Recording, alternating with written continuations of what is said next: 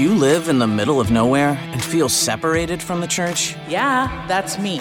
Or do you think the church is out of touch? Absolutely. Then this podcast is for you.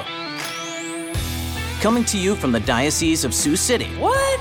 Where the hell is Sioux City? Welcome to Outcast Catholic with your hosts, Father Shane Deman and Father Travis Crotty. Ladies and gentlemen, welcome back to Outcast Catholic. I'm Father Shane Deman. And I'm Father Travis Crotty. And it's good to be with you. Thanks for tuning in and joining us. Um, we welcome all of our guests, uh, those who are with the church, those who are just kind of maybe feeling fallen away and are trying to stick their toe back in. Mm. Maybe some who are really struggling with the church or struggling even with some of the themes that we talk about here.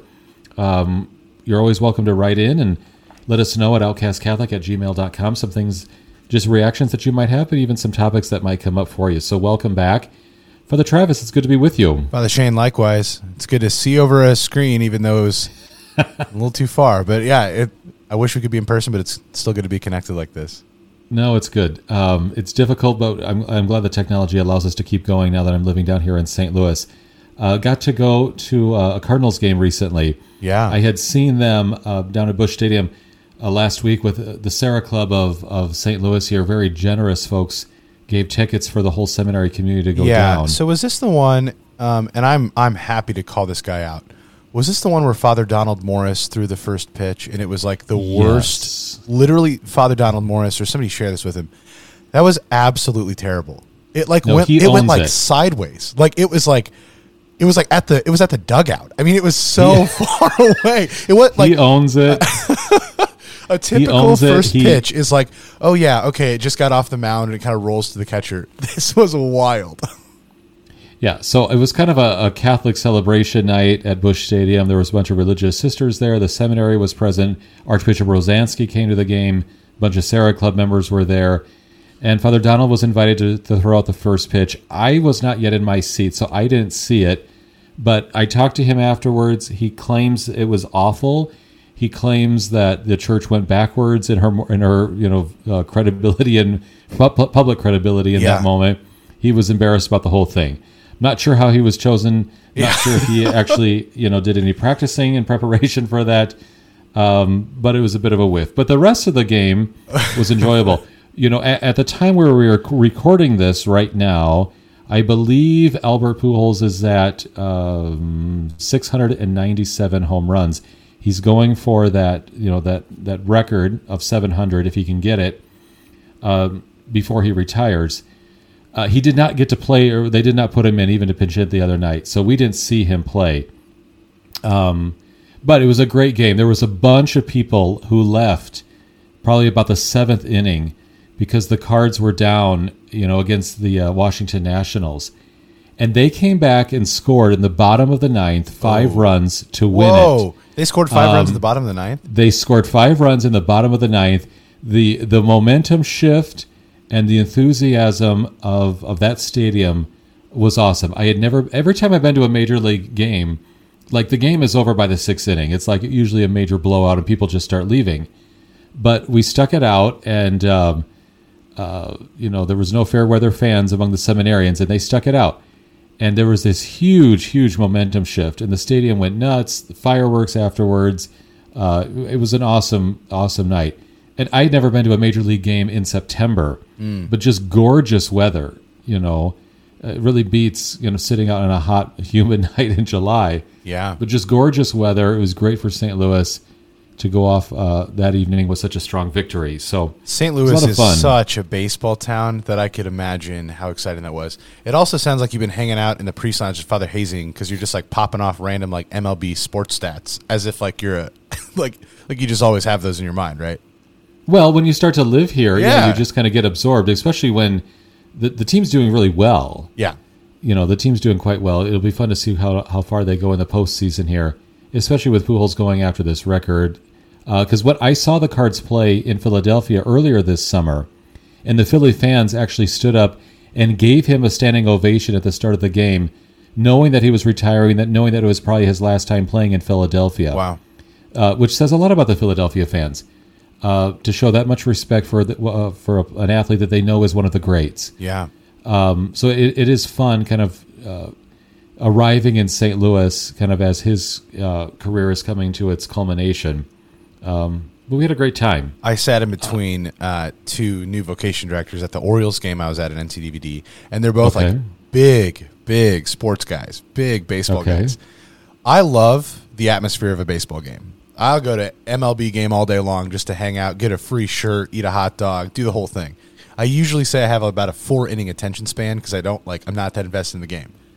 These guys were so invested, and somehow I, I got in the middle of them, and they were just talking like MLB stats of like the whole league across like from me, and I was like, "You guys just move, sit by each other, right?" But I'm glad I'm glad you're like kind of getting to that level, so that's exciting. Well, um, Do you have a Cardinals shirt yet? Do you have a Cardinals like any swag yet?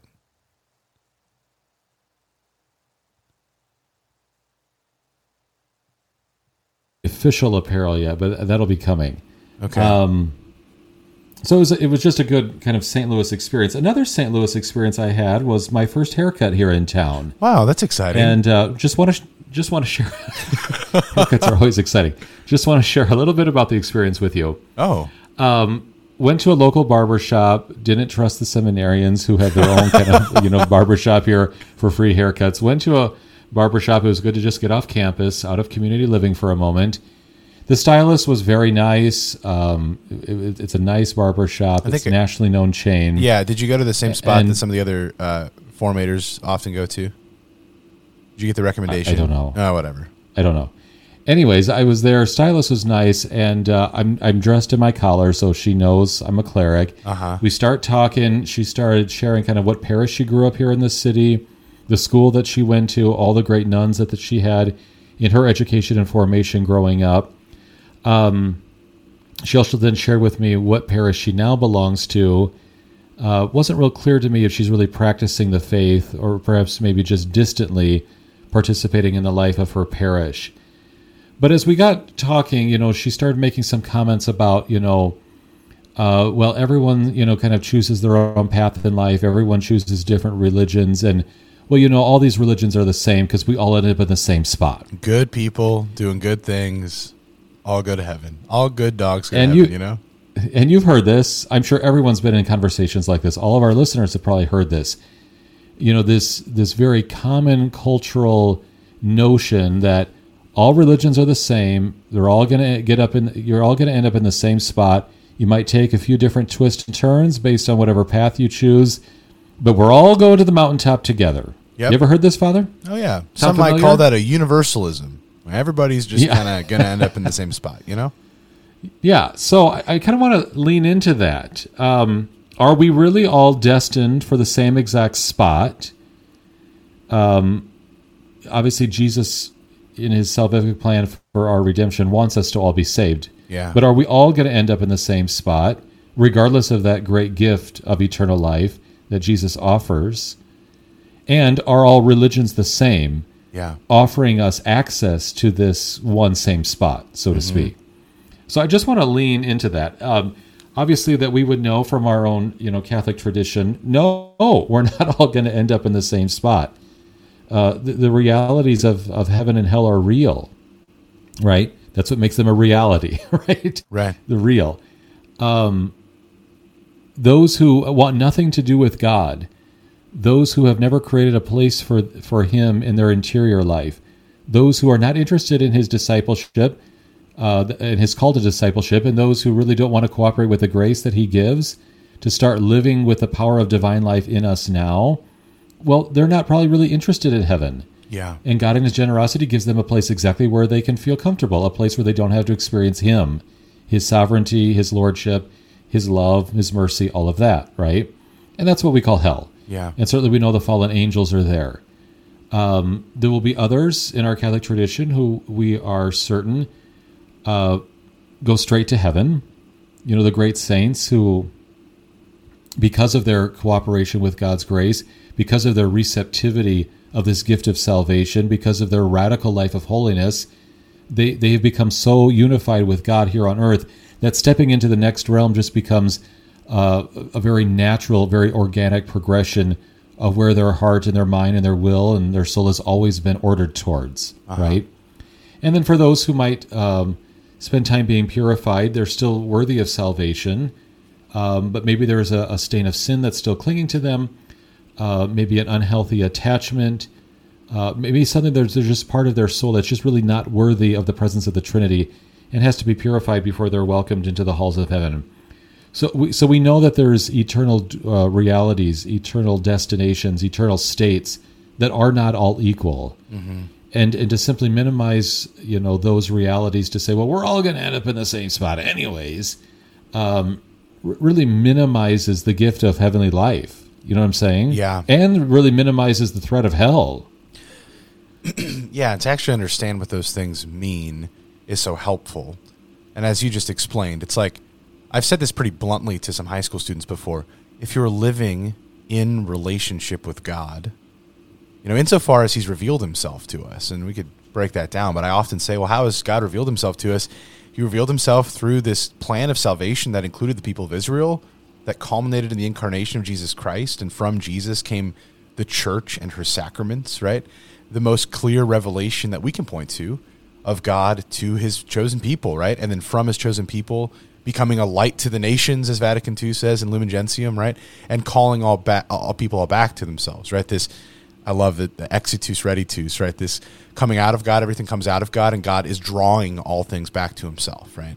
And that God desires all men and women to be saved, come to the knowledge of the truth. In the letter to Saint Timothy, like that's a beautiful line that Saint Paul says. But to say, okay, if you're living in relationship with God, insofar as He's revealed Himself, and you die, then you stay in relationship with God, right? But I've said to kind of bluntly to some young people before, yeah, if you're not living in a relationship with God, especially insofar as He's revealed Himself for living in that life of having encountered that revelation through the church and her sacraments, through the scriptures and this revelation of God to man, to men and women, then we don't just magically poof into a relationship with God when we die if we're not living in that relationship. And of course, the church has given us this kind of nuanced understanding of invincible ignorance for those who, by no fault of their own, like are seeking that which is true, good, and beautiful, but maybe haven't experienced yet the full revelation of God to men and women, right, through Jesus in his church, in the sacraments. So are they destined, are they doomed to hell? The church has never doomed anybody to hell, right? But like what is what has been proposed is that there is a life lived in communion with God and there's the option, the radical freedom God gives us to say, no, I don't want that. Um, but I, I ran into a similar conversation recently where somebody said, okay, but come on. God is so good that regardless of what you do, he's obviously going to want you to be with him. So he's just going to zap you into heaven, into his presence. And I, I kind of pushed back and I said, okay, yeah, but is that free will? Is that the free will God gives us? And is that that kind of radical freedom God gives us to say, no, if you want to go away, if you want to turn away from me, if you don't want what's on offer, you don't have to receive that, right? And he'll give us what's our due, right? He's just uh, as well as merciful. Yeah, it's it's so convenient to forget that he's also full of justice, right? Not just full of mercy. Yeah, right. He, he has all those attributes within him. Um, when, and when people say this, like, well, yeah, because he, he obviously wants all people, so he's just going to like wave his magic wand, and we're all going to go to heaven, and therefore all religions are equal, and you might as well take whatever road you want you know, I, I just really bristle at this because it really reduces the uh, the claims of Christianity, and therefore it reduces what Jesus accomplished on the cross. You know, if if all of these religions are just the same, well, then why did he need to come in the first place, right? Now, I mean, do we believe that there is good in other world religions as Catholics? Yes. You know, do we understand that there's something good, true, and beautiful about them? Absolutely, in their elements. Do we also believe that God is powerful enough to communicate his grace to people outside of the Catholic Church? Yes, absolutely. God is not bound by his own church, right? Um, he's not confined to that which his son created and, and founded, right? Um, so, yes, can grace out, operate outside of the church? Yes, but do we ever want to, to go so far as to say, let's just reduce and minimize and relativize the great gift? I mean, why did um, why did Jesus have to come and, and come to, hum- save humanity in the first place? Why was he incarnate and born at Christmas time if all religions would have done the same purpose to get us, mm-hmm. you know, to the final end game? And then why did he, you know, offer this this radical call of discipleship, the preaching of the beatitudes, uh, the challenging words to take up your cross and follow me, then noticing that he does that very act. You know, he takes up his cross and dies for us on Calvary, nailing to the cross the the weight and the punishment of sin and death in his perfect offering to the Father to fulfill justice. Um, and then, of course, you know, having completed that that self offering, with sin and death being permanently defeated, he proves that on Easter morning. You know, as he as he erupts from the tomb, uh, and it really enters into a new glorified state, and and reveals to his disciples the glorified state that all of us are to are to enjoy, a glorified state that is only accessible through the through the gift of the cross. You know, if we, if we minimize all of that and say, well, I guess that really wasn't necessary. Other wor- religions of the world could have got us to the same destination. Yeah, it's nice that he died for us, but it, it might not impact me, and, and I can kind of choose my own routing here to, to all get to this paradise that we look forward to. Wow, doesn't that just kind of minimize the goodness and the the overwhelming magnitude of God's love for us in sending the second person of the Trinity incarnate in the flesh to die and rise again for you and me? Yeah. Uh, exactly. And that Christian claim, Father Shane, that you've been pointing out, I think really beautifully, it calls to mind t- two men who in the past, when kind of these these modernist tendencies were kind of coming up in the church, right? I'm thinking of your boy, uh, G.K. Chesterton, and C.S. Yeah. Lewis too. Like so C.S. Lewis first was coming to mind in his in his work Mere Christianity, which is written for the popular audience, right? If you've if you've never kind of dabbled in that book, it's it's really accessible. And he's asking these big questions of like a people, right, at a time when this you know Christendom is kind of falling apart. Well, what are what is the Christian claim? And that's where he comes up. But we've talked about it before. That trilemma of no, no, no. We, we can't just pretend like Jesus is this nice guy. Is he a is he Lord? Is he a liar? Is he a lunatic? Is he just a legend? He asks that question, but he also mentions that um, in that text comparing world religions and looking at what they really are. Like, is Christianity, like so many, you know, kind of expressions of religious religiosity in the world, um, humanity seeking after the truth, seeking after God, or is the revelation of God through Christ God seeking man, God seeking humanity? That's just kind of those questions that uh, C.S. Lewis proposes. And I love too in, in Chesterton's The Everlasting Man, he just attacks this question right away and he says, like, yeah, what is the Christian claim? Right? And when we're living in this post Christian society, we can't just act like we're we're looking at it with, with kind of fresh eyes. When he starts looking at it with fresh eyes, he says, no, it's something very different than every other religion of the world, right? So those just seem to be important questions to ask instead of getting caught up in the kind of just, oh, um, yeah, like the armchair kind of like historian intellectual pursuit of just, oh yeah, they're all the same. Just kind of that dismissiveness. Are they though? Right.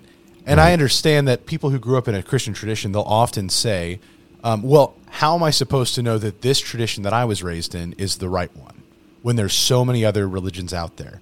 And they'll say, because there's so many other religions out there that make truth claims, right? That's clear then that mine can't be the only right one because there's all of these religions in the world, right? Mm-hmm. So what's been my kind of my proposal with some friends who found themselves at that place of doubt, it's like, okay, then actually do some research, right? Don't just give up on the whole pursuit of of God's revelation to man, of religion, of our response to that, just because there happens to be these different experiences of it, right?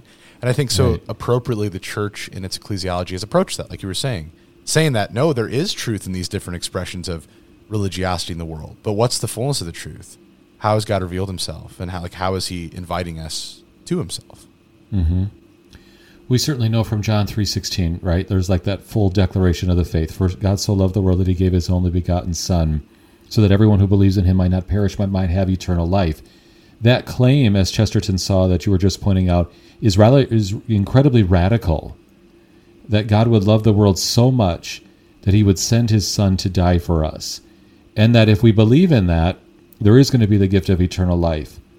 Um, I think there is this tendency to reduce the claims of Christianity and to relativize the the claims of all world religions as equal because it's just convenient. It's just Oh, yeah. comfortable. It's just a lot easier to say, "Oh, you don't actually have to follow Jesus' radical call to discipleship. You don't actually have to get serious about holiness." because well we're all just going to try and be good people and your route is just as good as my route and let's not be too judgmental i, I don't want to beat a dead horse because those are themes that we've come back to over and over again but we cannot shy away from the radical call that jesus invites us to because to do that is actually to insult ourselves um, it, it, it insults God, obviously, in his commands and in his invitation to communion with him, but it also insult, insults ourselves, right?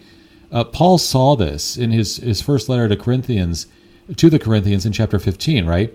You know, he says very clearly that if Christ has not been raised, then empty too is our preaching, empty too your faith. Um, if all of this doesn't really make a difference, then your own faith your your own claim to Christianity becomes really relativized and, and really kind of pointless at that point if all religions become the same. Uh, so we're not suggesting here in this conversation that we should go out and you know pick fights or anything. Um, we're not we're not you know claiming that we should go you know beat our chest with lots of bravado culturally and tell everybody that we've got it figured out but to actually understand that we hold a very precious gift in our hands that needs to be shared with others, that's a source of eternal life for them through the gift of Christian faith.